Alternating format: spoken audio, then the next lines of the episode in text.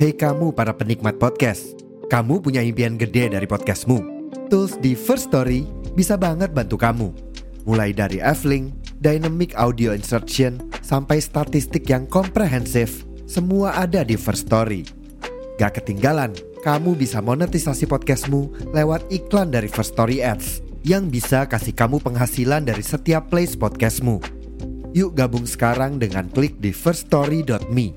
Sekali lagi, di firststory.me. Mari kita bawa mimpi podcastingmu menjadi kenyataan.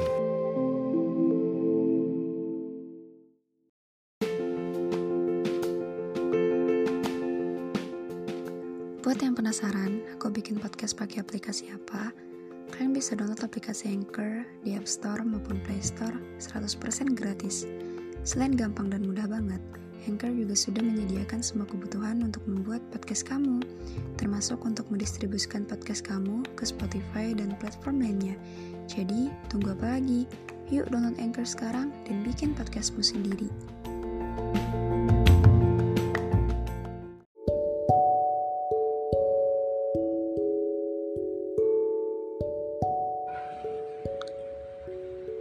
jadi orang yang diarahin hidupnya sejak kecil, punya banyak prestasi, ngelakuin ini itu sesuai arahan, bikin gue jadi orang yang gak ada tujuan pas dewasa.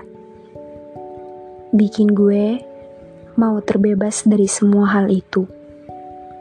Gue gak pernah ngikutin ini itu lagi semenjak gue kuliah. Karena mereka juga nggak akan tahu karena tinggal gue udah nggak sama mereka lagi. Bahkan punya niatan buat gabung di organisasi atau lomba yang gue senangi aja udah nggak ada lagi. Harusnya makin dewasa gue bisa lebih berkembang, bisa lebih dari ini, atau mungkin mempertahankan gue kecil tapi ternyata gue nggak bisa membohongi perasaan kalau gue maunya biasa-biasa aja. Bukan tentang kapasitas diri, gue merasa gue bisa kalau gue mau, tapi gue udah benci dengan hal itu. Hal yang harusnya baik, ternyata jadi seburuk ini dampaknya. Setiap gue mau ikut sesuatu, ada bayangan ketika gue kecil yang gak bisa main sebebas yang gue mau. Bahkan mungkin gak sama sekali. Walau gue tahu mungkin niat mereka adalah untuk kebaikan. Tapi memaksakan kehendak dan membatasi gue malah bikin gue jadi orang yang gak kenal diri gue sendiri setelah gue dewasa. Gue mencoba mengapresiasi diri gue sewaktu kecil karena di saat temen-temen gue bisa bebas main semau mereka, bisa bebas main kapan aja, gue tetap di kamar, belajar, buka buku, dan ngulang materi yang udah dipelajarin atau belajar materi yang akan dipelajari nanti. Mungkin terkesan berat, tapi mau gak mau, ya itu jalan yang orang tua gue kasih buat gue.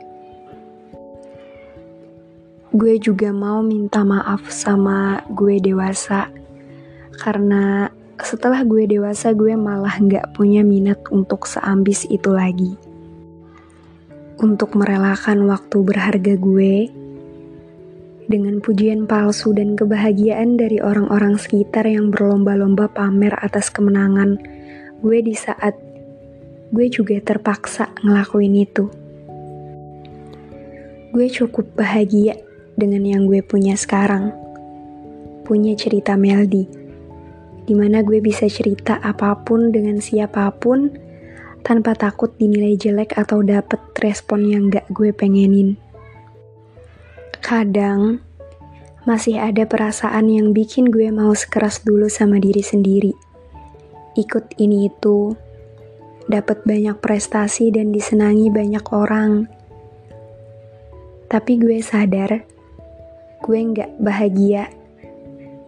Gue merelakan banyak hal yang harusnya bisa gue nikmati pelan-pelan. Tanpa sadar, gue nggak ngasih ruang diri gue buat istirahat dan nikmatin hal-hal sederhana yang gue punya. Gue mau hidup dengan tenang. Menyelesaikan kuliah gue sesuai harapan yang udah gue susun dari awal bikin podcast dan cerita sebebas yang gue mau, ngelakuin hobi sederhana gue, baca buku, beli bunga, beresin kamar dengan lagu-lagu kesukaan gue. Gue mau diarahkan tapi tidak secara paksa. Waktu itu, gue sampai pernah mikir yang di mana gue aja bingung sama diri sendiri. Kayak, ini bener nggak sih? Ini arahnya ke mana? Gimana hal yang selama ini gue lakuin malah sia-sia? Gimana? Gimana? Dan selalu banyak pertanyaan di kepala gue tentang gue ke depannya. Karena ya itu tadi, dari kecil hidup gue udah terplanning, udah diarahkan, dan gue gak bisa nolak dengan pilihan itu tanpa gue bisa ngasih pendapat, tanpa gue bisa ngasih tahu hal-hal yang gue suka. Jadi pas semua itu hilang, gue jadi bingung sama diri gue sendiri gue jadi orang yang gak bisa menentukan pilihan dalam waktu yang cepat. Gue jadi orang yang selalu menimbang-nimbang antara benar dan salah, padahal di dunia ini hanya ada dua kemungkinan, yaitu hal yang dianggap benar dan hal yang dianggap salah. Waktu itu banyak pertanyaan di kepala gue takut salah ambil langkah, takut jalan yang gue ambil gak bener dan malah ngerugiin diri gue sendiri, terutama orang di sekitar gue. Gue mau ambil langkah, tapi gue takut dalam mengambil langkah itu. Di saat teman-teman gue udah ambil langkah pasti dan mulai start mereka gue masih mondar-mandir antara iya apa enggak. Di saat teman-teman gue yang lain udah nentuin mau ikut organisasi apa, udah mulai ikut lomba ini itu, gue masih bingung mau ngelakuin apa.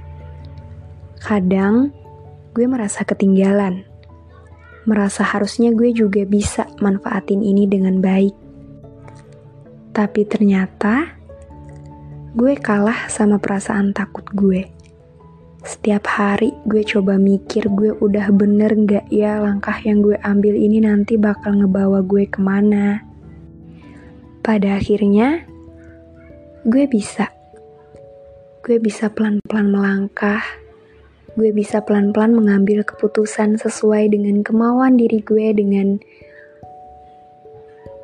Berharap semoga tidak ada penyesalan, semoga tidak ada satupun hal yang gue sesali dari keputusan yang gue ambil. Ternyata, untuk sampai di tahap ini, untuk sampai di titik di mana gue nggak takut lagi buat ambil keputusan, tahap di mana gue udah berani ngambil keputusan dengan cepat tanpa takut akan kemungkinan-kemungkinan yang sebenarnya mungkin gak akan terjadi karena itu cuma ada di pikiran gue. Lewat podcast ini, gue mau mengapresiasi diri gue sendiri. Gue keren banget. Gue keren banget udah bisa sampai di tahap ini. Mungkin ada banyak banget hal yang bisa bikin gue menyerah. Tapi ternyata gue mampu dan untuk semua orang yang udah ngelewatin banyak hal dalam hidupnya, baik, hal kecil ataupun hal besar yang sangat menguras pikiran dan tenaga, ayo, ayo kita apresiasi diri kita bareng-bareng. Terima kasih, terima kasih udah sampai di titik ini. Terima kasih karena udah berjuang dan tetap mau ada di sini meskipun kecil alasan yang bisa menguatkan kita. Tapi kembali lagi, karena kita keren, kita pasti bisa melewati ini semua.